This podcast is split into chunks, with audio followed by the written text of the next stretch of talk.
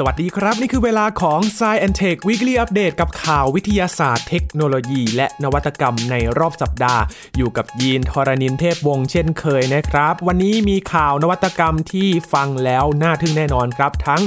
ลูกบาสเกตบอลนะครับที่ทำมาจากเครื่องพิมพ์ 3 มิติแบบไม่ต้องสูบลมครับ โซลาเซลล์ล่องหนที่อิตาลี รวมถึงแปรงสีฟันคลื่นโซนิกที่ทำให้ฟันสะอาดภายใน 10 วินาที และอุปกรณ์ที่เราจะ สามารถสื่อสารกับน้องหมาน้องแมวได้นะครับ ด้วยอุปกรณ์ที่ช่วยแปลภาษา ปิดท้ายด้วยหลักฐานของนาซาครับ ที่ค้นพบการประทุของภูเขาไฟบนดาวศุกร์ทั้งหมดนี้ติดตามได้ใน Science Tech Weekly Update สัปดาห์นี้ครับ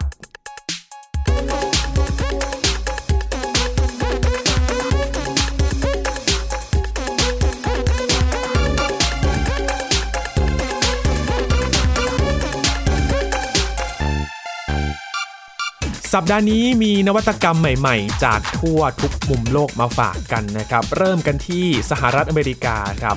พูดถึงกีฬายอดนิยมประเภทหนึ่งที่นั่นนะครับ นั่นก็คือการแข่งขันบาสเกตบอลนั่นเอง ที่มีการแข่งขันระดับโลกเลยนะครับ ทั้ง NBA เองที่มีผู้ติดตามจำนวนมากครับ วันนี้มีนวัตกรรมที่จะมาช่วยพลิกโฉมลูกบาสเนี่ยแหละครับ จากเดิมที่เราจะเห็นลูกบาสกลมๆสีส้มๆ พอจะเล่นเนี่ยต้องสูบลมก่อนนะครับคราวนี้ครับ มีบริษัทที่ผลิตอุปกรณ์กีฬาชั้นนำของโลกนะครับเขาลองพัฒนาลูกบาสจากเครื่องพิมพ์สามิติครับ แบบไม่ต้องสูบลม เอ๊ะ ลูกบาสไม่ต้องสูบลม มันจะเป็นยังไงกันนะครับ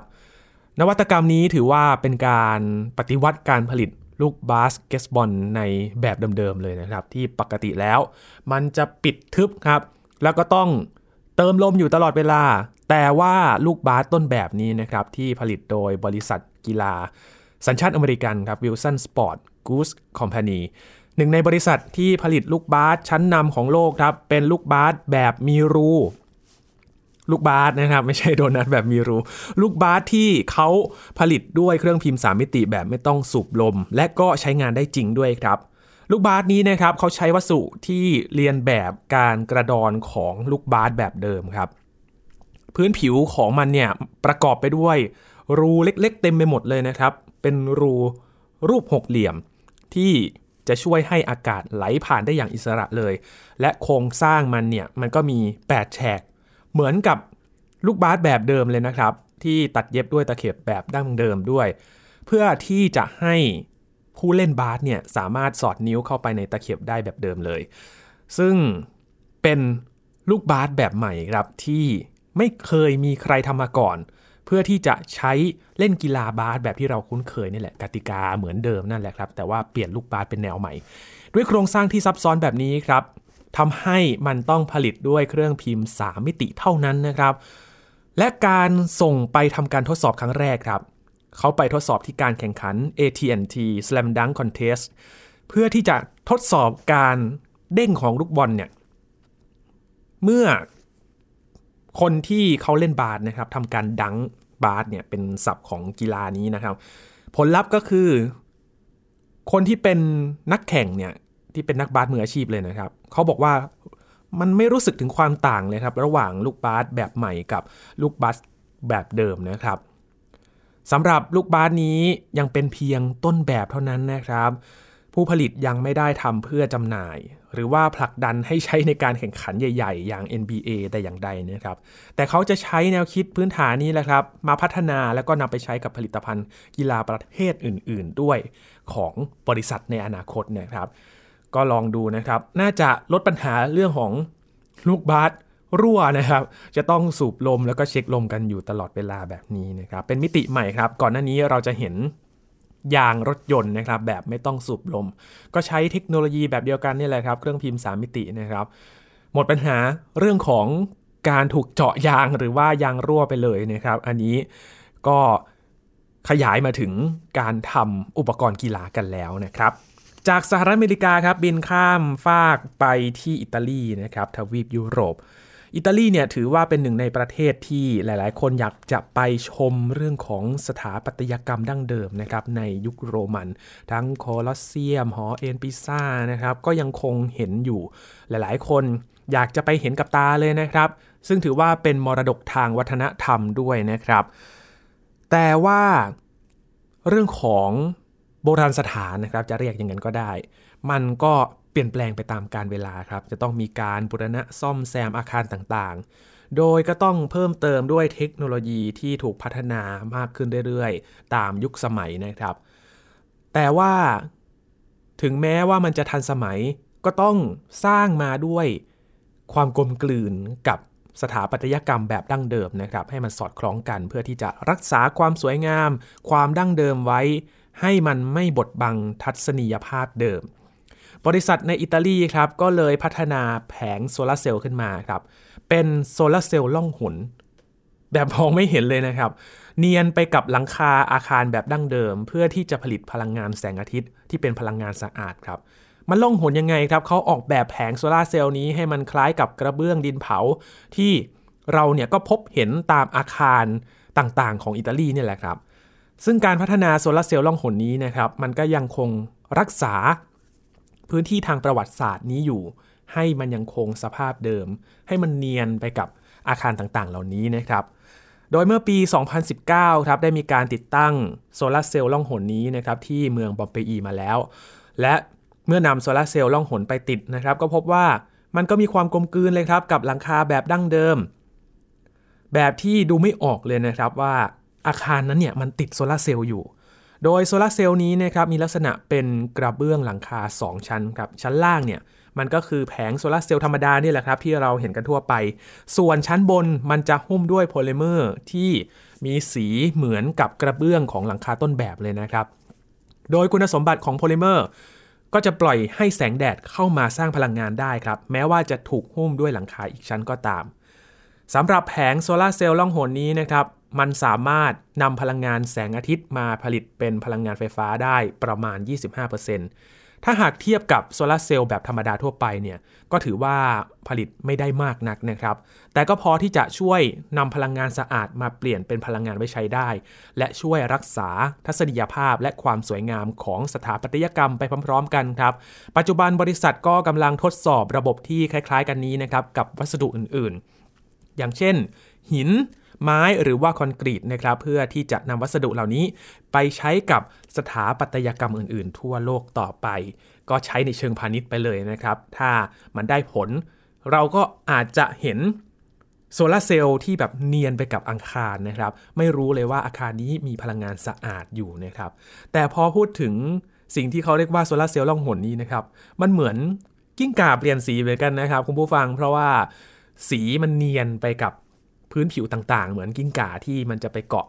ตามต้นไม้ตามพื้นผิวต่างๆ มันก็เปลี่ยนสีไปตามสภาพแวดล้อมนั้นเพื่อพลางตัวใช่ไหมครับ นี่ก็คือหลักการคล้ายๆกันครับที่อิตาลีครับขยับจากอิตาลีครับยังอยู่ที่ยุโรปนะครับไปสักนิดหนึ่งที่ฝรั่งเศสครับ พูดถึงการแปลงฟันให้สะอาด อาจจะเป็นเรื่องยากสำหรับใครหลายคนนะครับ พอไปพบหมอฟันก็บอกว่าเนี่ยแปลงฟันไม่สะอาดเลยนะ ยังมีคราบหินปูนอยู่เลยนะครับ เพราะฉะนั้นแปลงฟันให้สะอาดต้องแปลงบนแปลงล่างนะครับ แปลงไปทุกซอกใช้เวลา 3 นาที ตามที่คุณหมอแนะนำเราอาจจะได้ยินมาตั้งแต่เด็กแล้วใช่ไหมครับ จะทำให้สะอาดทั่วทั้งปาก แล้วก็ฟันไม่ผุด้วย แต่ถ้าใครคิดว่าเรื่องนี้เป็นเรื่องยากครับ ตัวช่วยนี้น่าจะเหมาะสำหรับคุณผู้ฟังครับ เพราะว่ามีบริษัทสตาร์ทอัพที่ฝรั่งเศสครับเขาคิดค้นแปลงฟันคลื่นโซนิกขึ้นมา เขาบอกว่ามันจะช่วยแปลงฟันให้อัตโนมัติเลย โดยที่ไม่ต้องออกแรงมาก ฟันก็สะอาดอย่างรวดเร็วด้วยครับ ลักษณะของแปลงสีฟันคลื่นโซนิกนี้นะครับ ลักษณะมันจะเหมือนรูปตัววายครับ ตัวก้านเนี่ยมันก็คือตัวแกนตัววายนะครับที่เราเอาไว้ถือนะครับ ส่วนตัวแง่งของตัววายข้างบนเนี่ยลักษณะมันจะเป็นโค้งๆครับ ซึ่ง มันจะโค้งเข้ากับลักษณะของฟันของเรานะครับ ที่เรียงตัวกันเหมือนตัวยูครับง่ายๆนะครับ มองลักษณะเป็นตัวยูแล้วก็สามารถครอบฟันได้ด้านหนึ่งนะครับ ด้านบนหรือว่าด้านล่างแค่ด้านหนึ่งเท่านั้นนะครับ ส่วนข้างในเนี่ยมันก็จะมีตัวแปลงนะครับที่อยู่ข้างในในการช่วยแปลงฟันนะครับ เขาบอกว่ามันจะช่วยแปลงฟันได้อย่างมีประสิทธิภาพ ซึ่งการใช้งานเพียงแค่บีบยาสีฟันลงบนหัวแปลงครับ จากนั้นก็เอาแปลงสีฟันเนี่ยไปครอบฟันในปากนะครับ แปลงมันจะทำการแปลงฟันให้สะอาดอย่างอัตโนมัติเลย ไม่ต้องออกแรงเยอะ เหมาะสำหรับคนขี้เกียจมากๆเลยนะครับ ผู้ผลิตเขาแนะนำให้ระหว่างที่มันแปลงอัตโนมัติเนี่ยขยับเบาๆครับ แบบไม่ต้องออกแรงเยอะครับ ในขณะที่แปลงมันกำลังสั่นอยู่เนี่ยก็ขยับไปนิดๆหน่อยๆนะครับ เพื่อให้สามารถทำความสะอาดอย่างทั่วถึงครับ หัวแปลงเนี่ยมันทำมาจากเส้นใยไนล่อนที่อ่อนโยน 35,000 เส้นด้วยกัน มันก็เลยช่วยให้แปลงฟันได้ทุกซี่อย่างทั่วถึงแทนการแปลงฟันแบบหนึ่งต่อหนึ่งที่เราใช้แปลงสีฟันธรรมดานะครับ อีกทั้งมันมาพร้อมกับเทคโนโลยีการสั่นสะเทือนด้วยคลื่นเสียงอย่างคลื่นโซนิก ช่วยขจัดคราบพลัก หรือว่าแผ่นคราบจุลินทรีย์ในช่องปากที่เกิดจากแบคทีเรีย และน้ำตาลได้อย่างอ่อนโยน โดยไม่ทำลายเหงือก เอ๊ะมันเหมือนโฆษณาการแปลงฟันเหมือนกันนะครับคุณผู้ฟัง เขาบอกว่าแปลงฟันคลื่นโซนิกนี้ใช้เวลาสั้นนิดเดียวครับ 10 วินาทีสำหรับการแปลงฟันหนึ่งครั้ง จะช่วยให้ฟันสะอาดได้แล้วนะครับ โอ้โห 10 วินาทีนับ 1-10ถึงขยับนิดนึงนะครับ โอ้โห คนเราจะต้องไม่ต้องออกแรงเยอะขนาดนั้นเลยเหรอครับ แต่ว่ามันทำให้ฟันสะอาด อ่า ลองดูนะครับ อาจจะน่าสนใจสำหรับใครบางคน แปลงฟันคลื่นโซนิกนี้ครับ ไม่ธรรมดานะครับ เพราะว่าเขาได้รับการพัฒนาร่วมกับ ทีมทันตแพทย์ชาวฝรั่งเศสมาแล้ว และมีการวิจัยพัฒนาถึงประสิทธิภาพการใช้งานด้วยครับ ซึ่งได้รับการพิสูจน์ทางการแพทย์มาแล้ว จึงเป็นแปลงฟันที่ทันตแพทย์แนะนำครับคำนี้คุ้นๆนะครับเหมือนยาสีฟันที่ทันตแพทย์แนะนำนะครับตามโฆษณา เพราะว่าช่วยรักษาสุขภาพช่องปากและฟันที่ดี สามารถใช้ได้ทุกวัยครับ เพราะมีขนาดให้เลือก 2 ขนาดด้วยกันทั้งขนาดกลางและก็ขนาดเล็ก พร้อมทั้งมีการจดสิทธิบัตรแล้วนะครับถึง 4 ฉบับ แบตเตอรี่ครับของแปรงฟันตัวนี้นะครับ มันจะอยู่บริเวณด้ามของแปรงฟันแกนตัว Y นะครับ ที่เราอธิบายให้ฟัง มีพอร์ต USB ครับสำหรับชาร์จ ชาร์จ 1 ครั้งใช้เวลาประมาณ 2 ชั่วโมงนะครับ และพอชาร์จเสร็จเนี่ยมันใช้งานได้ถึง 3 ครั้งต่อวัน แล้วก็ต่อเนื่องไปเลย 3 เดือน ต่อการชาร์จ 1 ครั้ง โอ้โห ไม่ธรรมดาเลยทีเดียว แต่ไม่รู้ว่าราคาจะแพงขนาดไหนนะครับ เขาบอกว่ามัน เหมาะสำหรับผู้ปกครองครับที่มีลูกอยู่ในช่วงวัยรุ่นฟันน้ำนมนะครับจะต้องรักษาสุขภาพฟันเป็นอย่างดี ไม่ให้ฟันหลอหรือว่าที่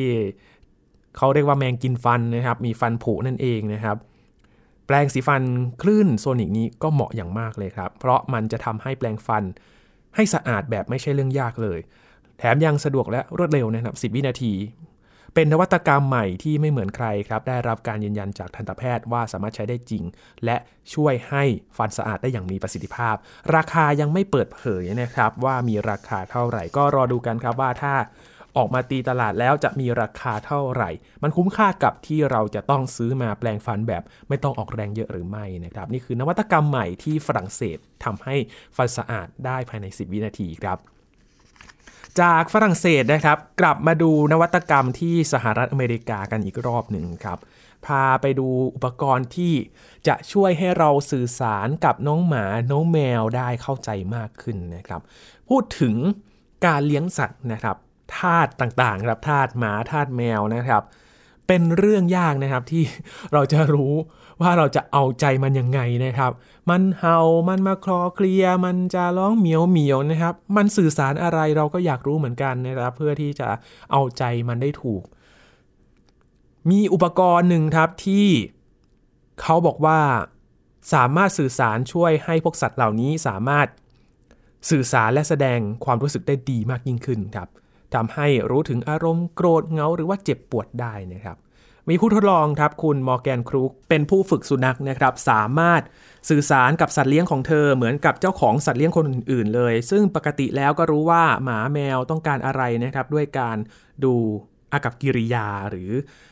ท่าทางต่างๆ ที่มันแสดงออกมานะครับ แต่ทุกวันนี้ครับปฏิสัมพันธ์ระหว่างเธอและสัตว์เลี้ยง บอกว่ามันยกระดับขึ้นกว่าเดิมครับด้วยอุปกรณ์ที่ชื่อว่า Fluent Pet นะครับมีลักษณะเป็นแผงครับเหมือน แผงนึกถึงแผงที่เราเล่นเกมเต้นนะครับคุณผู้ฟังมันมีปุ่มต่างๆครับแต่แผงอุปกรณ์สื่อสารของ f u l l p e t เนี่ยมันจะมีลักษณะเป็นปุ่มนูนออกมานะครับหลายปุ่มเลยทีเดียว พร้อมเสียงของคำที่มันถูกบันทึกไว้ล่วงหน้าครับให้สัตว์เลี้ยงเลือกกดเลยครับเพื่อที่จะดูว่ามันอยากแสดงความรู้สึกอะไรออกมา ในตอนแรกครับคคุณมอร์แกนก็ไม่แน่ใจเหมือนกันครับว่าความสามารถของอุปกรณ์นี้มันจะ ไปได้แค่ไหนนะครับ แต่พอใช้แล้วก็รู้สึกทึ่งกับนวัตกรรมนี้ครับ เธออธิบายว่า ระดับความชัดเจนของการสื่อสาร ที่สัตว์เลี้ยงสามารถบอกมาผ่านปุ่มต่างๆ นั้น ถือว่ายังไม่มีสิ่งใดมาเทียบเคียงได้ครับ และเธอเองก็ได้เรียนรู้สิ่งใหม่ๆ แม้ว่าจะทำงานคลุกคลีกับสัตว์มาแล้ว 16 ปีก็ตาม ถ้าไม่มีอุปกรณ์ชิ้นนี้ เธอเองก็บอกว่าก็ไม่มีทางจะรับรู้ได้เลยครับ การใช้งานของ Fluent Pet นี้นะครับ ผู้ใช้งานสามารถบันทึกคำพูดต่างๆ ได้เองครับด้วยเสียงของเราเนี่ยแหละ และคุณครูก็ทำเช่นนั้นนะครับ พร้อมบอกด้วยครับว่าอุปกรณ์นี้มีประโยชน์อย่างมาก โดยเฉพาะสำหรับแจสเปอร์แมวของเธอที่ตาบอดครับ สามารถส่งเสียงได้รู้เลยนะครับ ว่าเหยียบตรงไหนต้องการอะไร การที่แมวของเธอมองไม่เห็นครับ และมีทางเลือก มีปุ่มและเสียงเนี่ยทำให้ชีวิตของมันดีขึ้นมากเลยนะครับ ในแบบที่เธอไม่คาดคิดมาก่อน CEO ผู้ก่อตั้งของ f u e n Pet นะครับคุณลีโอโทรทีเอให้สัมภาษณ์กับสำนักข่าว Voice of America นะครับบอกว่า เขาคิดว่าคนจำนวนมากต้องการจะสื่อสารเชื่อมต่อกับสัตว์ที่เขาเลี้ยงได้ครับ ปุ่มต่างๆที่พัฒนาขึ้นสำหรับอุปกรณ์นี้ ก็เป็นสิ่งที่ทำให้ความคิดเป็นจริง และทำให้ผู้คนสามารถรายงานพฤติกรรม และการมีปฏิสัมพันธ์กับสุนัข หรือแมวของพวกเขา จากพื้นฐานด้านวิทยาศาสตร์เกี่ยวกับกระบวนการการเรียนรู้ของเขา สิ่งที่เกิดขึ้นนั้นก็ทำให้ตัวเขารู้สึกทึ่งอย่างมากเหมือนกันนะครับ นอกจากนี้ยังมีการพัฒนาแอปพลิเคชัน Fluent Pet ด้วยนะครับ ที่เจ้าของสามารถใช้รวบรวมข้อมูลเกี่ยวกับสัตว์เลี้ยงของตัวเองได้ครับ และติดตามสิ่งที่พวกมันได้เรียนรู้มา คุณมอร์แกนครูครับ ก็ได้ลองแอปพลิเคชันนี้บันทึกข้อมูลของ Jasper แมวของเธอเป็นเวลาเกือบ 2 ปีแล้วนะครับ ก็ทำให้เห็นว่าปุ่มไหนที่แมวตัวนี้ชอบกดบ่อยครั้งมากที่สุดครับ อย่างคุณเฟเดริกรอสซานโนครับเป็นอาจารย์ด้านวิทยาศาสตร์การรับรู้ ที่มหาวิทยาลัยแคลิฟอร์เนีย วิทยาเขตซานดิเอโกนะครับเขากำลังศึกษาเกี่ยวกับการใช้ปุ่มที่บันทึกเสียงได้ เพื่อการสื่อสารระหว่างคนกับสัตว์เลี้ยงเหมือนกัน อาจารย์อธิบายว่า เช่นเดียวกับเครื่องมือทั่วๆไปครับ ที่ไม่ใช่ทุกคนต้องใช้หรือเรียนรู้วิธีใช้งาน แต่สำหรับคนบางกลุ่ม หรือสัตว์บางตัว อุปกรณ์นี้อาจจะเป็นประโยชน์ก็ได้ครับ ถือว่าเป็นสัญญาณที่ชัดเจนนะครับ ว่าการสื่อสารของคนและสัตว์เลี้ยงในอนาคตนั้น ก็มีแนวโน้มที่จะเข้าใจกันมากขึ้นไปในทิศทางที่ดีนะครับ รู้ว่าเจ้านายของเราเนี่ยต้องการอะไรกันแน่นะครับ ด้วยการกดปุ่มจากเสียงที่มันชอบนั่นเองนะครับ นี่คือตัวช่วยหนึ่งครับที่เราอาจจะไม่ต้องใช้วุ้นแปลภาษานะครับ แต่ใช้อุปกรณ์นี้ช่วยสื่อสารระหว่างคนกับสัตว์เลี้ยงได้ครับ ปิดท้ายวันนี้ครับเป็นข้อมูลจากนาซาที่ดาวศุกร์นะครับเขาพบหลักฐานการประทุของภูเขาไฟบนดาวศุกร์เราห่างหายจากข้อมูลต่างๆ เกี่ยวกับดาวศุกร์มาสักพักหนึ่งแล้วนะครับ เพราะว่าส่วนใหญ่หลังๆมานี้เราจะไปโฟกัสที่ดวงจันทร์แล้วก็ดาวอังคารเป็นหลักนะครับ แต่ จะมีโครงการครับที่จะกลับไปสำรวจดาวศุกร์อีกครั้งหนึ่ง ก็ทำให้นักวิทยาศาสตร์ต้องไปรื้อข้อมูลที่เคยสำรวจดาวศุกร์มาก่อน แต่พอข้อมูลเก่าที่เคยบันทึกมาทำให้ได้เรื่องใหม่ ๆ มาครับที่น่าทึ่งเลยทีเดียว นั่นก็คือ ความเคลื่อนไหวของภูเขาไฟที่นั่นนะครับเป็นข้อมูลจากยานมาเจลันครับของนาซาที่เปิดเผยถึงการประทุภูเขาไฟที่เกิดขึ้นบนดาวศุกร์ในยุคปัจจุบันนะครับ หลักฐานนี้พบว่าภูเขาไฟดาวศุกร์ยังคงปะทุอยู่ครับ นับเป็นการพบหลักฐานโดยตรงครั้งแรกเลยนะครับ เกี่ยวกับกระบวนการทางภูเขาไฟที่นั่น และกลายเป็นพื้นที่ที่น่าสนใจที่นาซาจะส่งยานในภารกิจ Veritas ไปศึกษาในอนาคตด้วยนะครับ อันใกล้นี้แล้ว นักวิทยาศาสตร์เขาค้นพบระหว่างการนำข้อมูลเก่าของยานมาเจลลันครับ ที่เคยใช้เรดาร์ในการศึกษาพื้นผิวดาวศุกร์ในช่วง ทศวรรษที่ 1990 นะครับ มาแสดงให้เห็นถึงปากปล่องภูเขาไฟที่เปลี่ยนรูปร่าง และมีขนาดใหญ่ขึ้นในช่วงเวลาน้อยกว่า 1 ปีครับ ช่วยยืนยันว่าภูเขาไฟบนดาวศุกร์ยังคงมีการประทุอยู่จริงนะครับ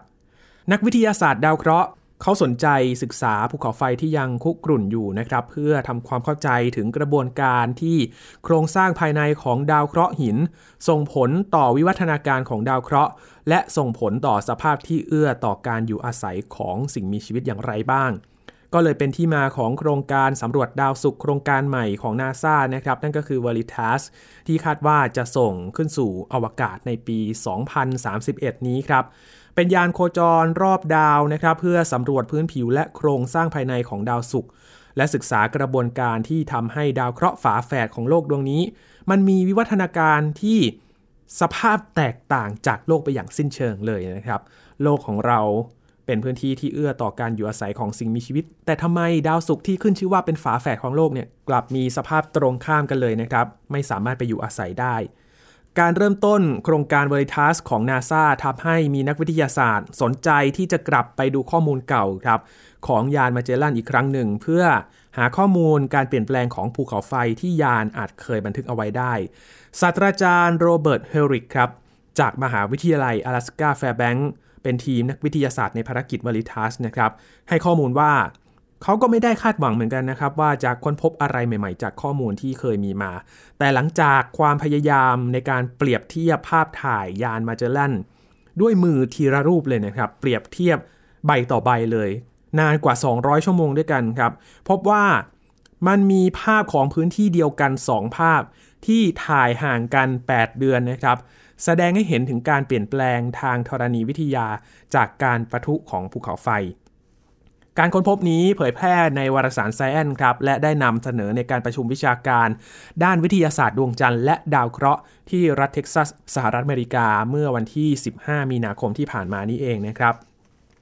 โดยการเปลี่ยนแปลงทางธรณีวิทยาที่ค้นพบนี้ อยู่บริเวณพื้นที่ที่เรียกว่าแอตลาครับบริเวณพื้นที่สูงกว้างใหญ่ใกล้กับเส้นศูนย์สูตรของดาวศุกร์ และมีภูเขาไฟลูกใหญ่ที่สุดบนดาวศุกร์สองลูกนะครับ นั่นก็คือภูเขาไฟออสซาและก็ภูเขาไฟมาอัด นักวิทยาศาสตร์คาดการกันมานานแล้วนะครับ ว่าพื้นที่นี้ยังมีความเคลื่อนไหวของภูเขาไฟ แต่มันก็ยังไม่มีหลักฐานโดยตรงครับที่แน่ชัดว่า กระบวนการทางภูเขาไฟยังคงมีอยู่ในปัจจุบัน ขณะที่กำลังวิเคราะห์ข้อมูลภาพของระบบเรดาร์จากยานมาเจลันนะครับศาสตราจารย์เฮริกก็พบว่า ปากปล่องภูเขาไฟ บนภูเขาไฟมาอัดนะครับ มีความเปลี่ยนแปลงระหว่างเดือนกุมภาพันธ์ กับเดือนตุลาคมในปี 1991 ครับ ภาพถ่ายในเดือนกุมภาพันธ์ปี 1991 เนี่ย